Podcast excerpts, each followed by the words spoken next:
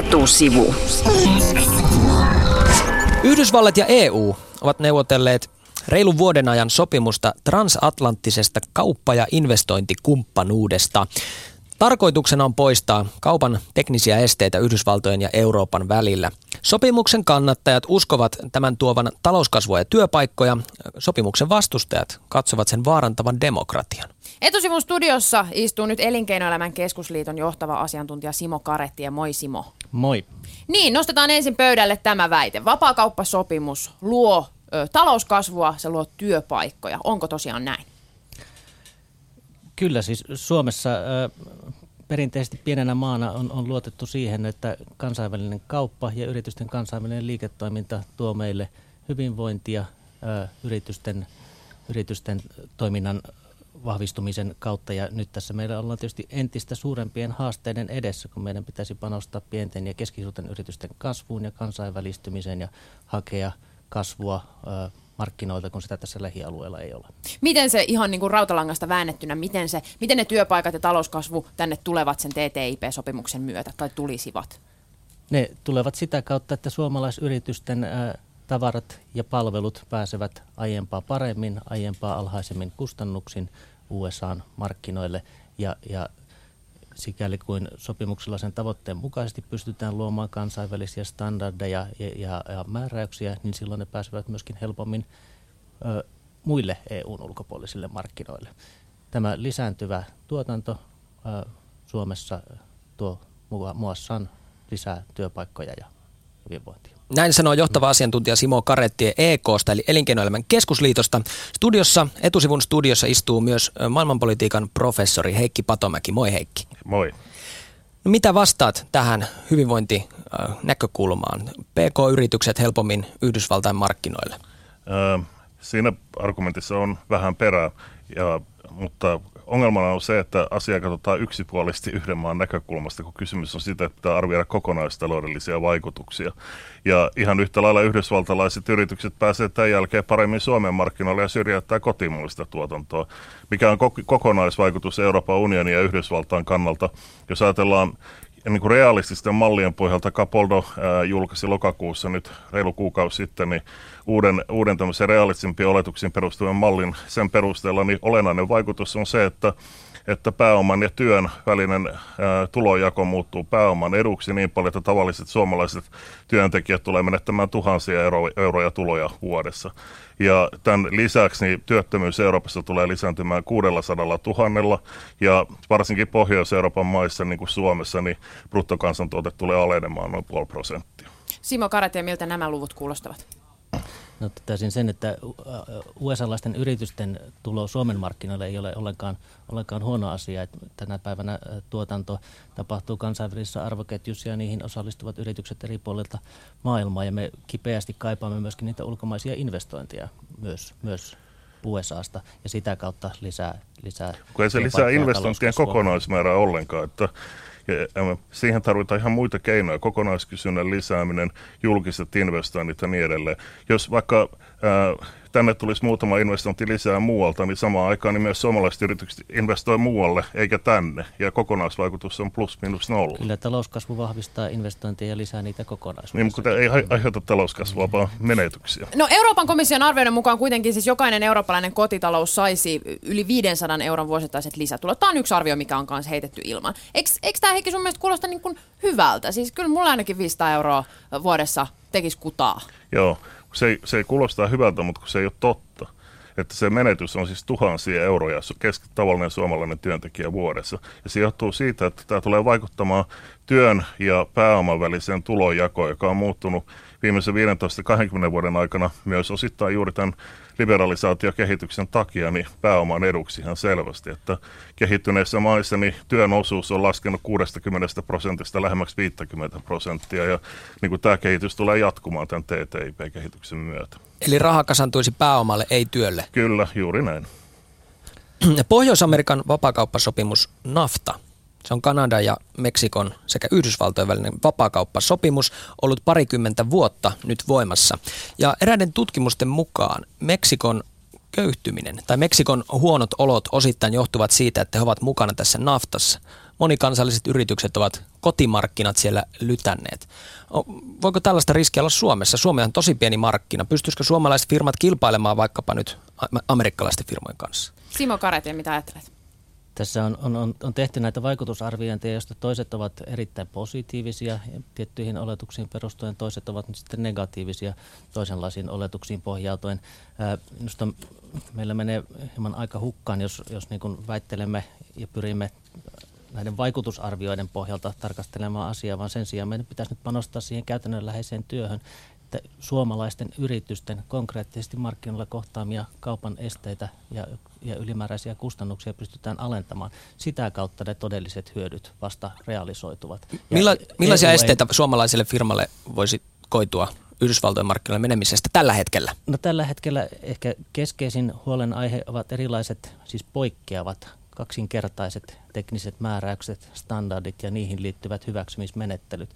Suomalaisyritysten kokemusten mukaan tällaiset ensin täytetään EU-direktiivin kuluttajaturvallisuuteen, energiatehokkuuteen ja muihin kysymyksiin liittyvät määräykset, mutta silti ei päästä USA-markkinoille, vaan siellä on tehtävä erilliset testaukset, että täytetään vastaaviin tavoitteisiin pyrkivät, pyrkivät määräykset. Ja tästä tulee noin keskimäärin 10-30 prosentin ylimääräiset vientikustannukset, ja näitä ei aivan pienien toimitusten takia lähdetä näitä menettelyjä läpikäymään, varsinkin kun ne ovat raskaita.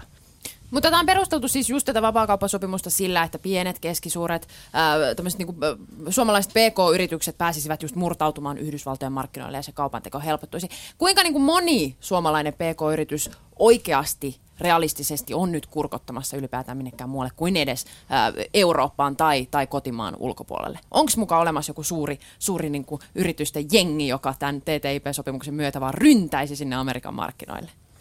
No kyllä, tämä edellyttää tietysti panostusta siis paljon Suomen omia toimenpiteitä kilpailukyvyn kehittämiseen ja paljon yritysten toimenpiteitä siihen oman kilpailukyvyn vahvistamiseen. Meillä on laaja joukko yrityksiä, PK-yrityksiä, jotka jo toimivat USA-markkinoilla. Meillä on laaja joukko siitä kiinnostuneita yrityksiä. Ja sitten meillä on laaja joukko niitä yrityksiä, joita pitäisi vielä nykyistä paremmin edesauttaa ja saada innostumaan ja pyrkiä kannustamaan kansainvälisille markkinoille. Tämä ei millään muotoa niin, ää, rajoitu näiden pienten ja keskisuurten yritysten toiminnan edesauttamiseen, vaan sen sopimuksen varsinainen ja tarkoitettu vaikutus on vahvistaa suuryhtiö, monikansallisten suuryhtiöiden asemaa. Ne on ne, jotka on ollut komissiossa ja muualla Yhdysvaltain puolella myös neuvotteluissa mukana, on luonut koko tämän idean investointisuojasopimuksesta, mutta myös esimerkiksi siitä, että, että tähän sopimukseen kirjoitetaan sisälle tämmöinen sääntelyyhteistyö, joka tarkoittaa sitä, että sen jälkeen kun se sopimus on jo solmittu, niin tämä sääntelyn purkaminen jatkuu. Ja nimenomaan siinä prosessissa näille yhtiöille on annettu erityinen oikeus. Sen sijaan, että kansalliset parlamentit tai muut demokraattiset elimet pääsisivät mukaan vaikuttamaan niiden sääntöjen muodostumiseen, niin se, nämä yhtiöt on mukana muutamien kauppavirkamiesten kanssa neuvottelemassa niiden sopimusten uudelleenjärjestämistä tai näiden regulaatioiden uudelleenjärjestämistä, mikä tyypillisesti tarkoittaa ympäristön suojan, kuluttajan suojan, työsuojan purkamista. Näin sanoo maailmanpolitiikan professori Heikki Patomäki, etusivun vieran myös EKsta vierasta Simo Karettia. Keskustellaan vapaakauppasopimuksesta ja keskustelu jatkuu hetken kuluttua. Yleäks. Kuuntelet Yleäks etusivua, jossa keskustellaan parhaillaan vapaakaupasta. Yhdysvallat ja EU puhelevat siis vapakauppasopimusta, transatlanttista kauppa- ja investointikumppanuutta. Sillä halutaan purkaa kaupan esteitä mantereiden välillä, toisin sanoen luoda maailman suurin vapaan kaupan alue.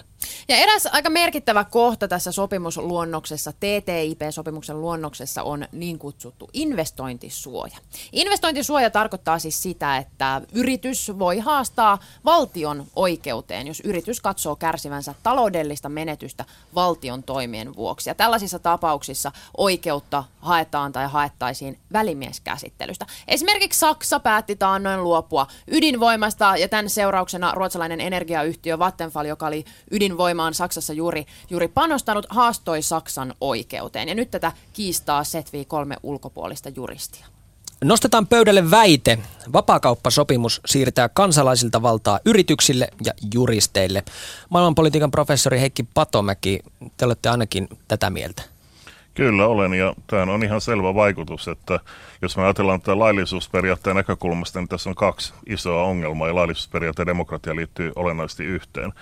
Ensimmäinen on se, että, että tämä jakaa oikeudet ja velvollisuudet täysin epäsymmetrisellä tavalla. Yhtiöille kaikki oikeudet ja valtioille kaikki velvollisuudet. Toinen ongelma laillisuusperiaatteen näkökulmasta on tämä välimiesmenettely itse, joka on niin kuin kaupallista yksityistä oikeutta. Yhtiöllä on jo nyt mahdollisuus haastaa valtiota oikeuteen normaalien ää, julkisten oikeudellisten instituutioiden kautta.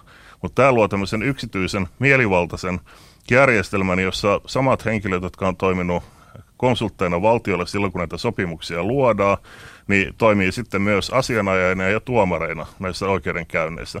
Plus tyypillisesti ne on kytköksissä sellaisiin lakifirmoihin, joiden ainoa tehtävä tai keskeinen tehtävä on se, että ne vaan etsii niin kuin riidan aiheita valtiota vastaan, koska se tuottaa niille mahtavat voitot. Simo Karetti, EKn johtava asiantuntija, eikö tämmöiset uhkakuvat pelota sinua? USA on, on, on tällä hetkellä toiseksi suurin ja ulkomainen investoija Suomeen. Ja, ja täällä toimii laaja joukko amerikkalaisia yrityksiä, enkä ole huomannut minkälaisia ongelmia näiden investointien kohtelussa, eikä toisaalta niitä ole yhtiöiden puolelta millään tavalla että toimintaympäristöä haastettu. Päinvastoin Suomea on pidetty hyvänä toimintaympäristönä. Ja nyt tietysti meidän haasteena on entistä vahvemmin luoda hyvät puitteet talouskasvua Jos mitään ongelmia ei ole, niin mihin niitä parempia puitteita, niin yritysten näkökulmasta, siis suuryhtiöiden mm. näkökulmasta, parempia puitteita ylipäänsä tarvitaan. Jos ongelmia ei ole, niin eikö nykyinen järjestelmä riitä?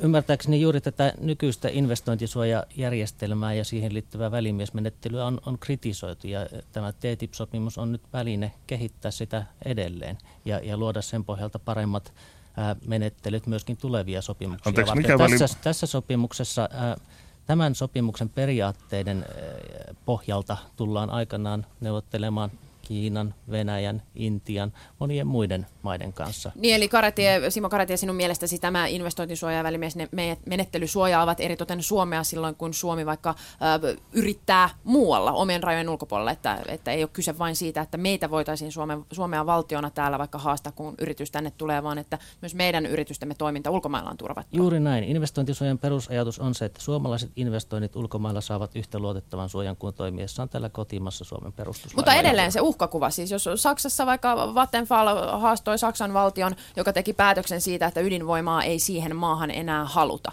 niin, niin eikö niin kuin tämän kaltainen tapahtumaketju olisi mahdollinen Suomessakin? Olisiko sinusta ihan ok, jos, jos joku tota, ydinvoimayhtiö vaikka sitä haastaisi Suomen valtio, joka päättäisi, että ydinvoimasta luovutaan? Siis tämmöisiä ihan absurdeja skenaarioita, mutta ymmärrät pointin? Ymmärrän pointin. Vattenfallilla on, on 50 Euroopan maan äh, keskinäiseen sopimukseen Euroopan energiaperuskirjaan nojaava oikeus haastaa nämä Saksan toimenpiteet kansainväliseen väliin. Niin, mutta onko se oikein vai ja, väärin? Ja, ja vastaavasti saksalaiset yritykset ovat haastaneet nämä toimenpiteet Saksan kansallisissa tuomioistuimissa. Me voidaan tähän saada vähän erilaista perspektiiviä, jos ajatellaan vaikkapa, että suomalainen Suomen valtion tai jonkin kunnan omistama energiayhtiö olisi investoinnit, investoinut ulkomaille ja kohdannut tällaisen samanlaisen päätöksen. Kyllä me silloin keskustelisimme siitä, että nytkö tässä suomalaiset veronmaksajat ja eläkesäästäjät maksavat kyseisen valtion päätöksen. Eli sinun mielestäsi myöskään tuo muutos ei ole niin radikaali, kun mietitään, että investointisuojasopimuksiahan on jo olemassa esimerkiksi Suomella. Ja käytössä oleva tapa se on. Kyllä, Suomella on, on 66-67 sopimusta taitaa olla tällä hetkellä ja, ja EU-mailla niitä kaiken kaikkiaan on noin 1400. Tämä on siis suora puuttuminen demokratia. Demokratia tarkoittaa itsemääräämisoikeutta. Eli meillä on oikeus päättää siitä esimerkiksi, onko meillä ydinvoimaa vai ei. Tai mitkä Sitähän on terveys... sopimus ei kiistä. No, mutta sitten tosiaan asetetaan valtamekanismi, joka rajoittaa sitä demokraattista vapautta. Ja jos me ajatellaan myös asiaa talousteorian näkökulmasta, niin minkälainen kapitalistinen markkinatalous on parempi? Sellainen, jossa yritykset joutuu ottamaan riskejä ja ennakoimaan tulevaisuudessa tapahtuvaa esimerkiksi ympäristön suojelullisempaan suuntaan menevää kehitystä, vai sellaista, missä me nyt ollaan otettu käyttöön saastuttavia teknologioita ja fiksataan yrityksille oikeus saada kompensaatiota, jos me päätetään demokraattisesti luopua sitä. Maailmalla tapahtuu suurin piirtein joka viikko tilanne, jossa yritys haastaa valtio-oikeuteen. Se käytäntö on ollut siirtoma-ajasta 60-luvulta suurin piirtein on tällainen välimiesmenettely tehty, ja nyt se on vakiintunut. Nämä käsittelyt on salaisia. Välimiehet tekevät omat ratkaisunsa täysin itsenäisesti. Ennakkotapaukset eivät heitä sido huippujuristit maksavat, maksavat todella paljon rahaa, jota näissä oikeudenkäynnissä käytetään.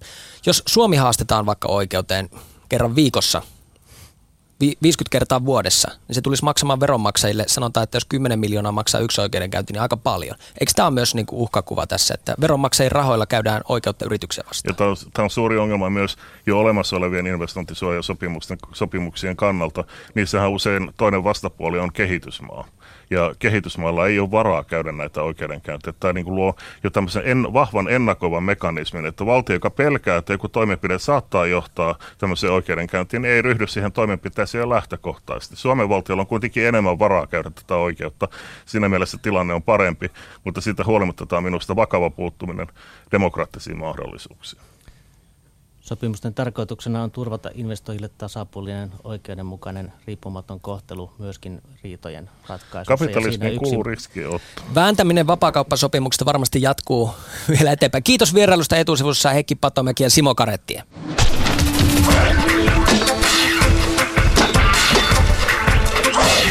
Etusivu.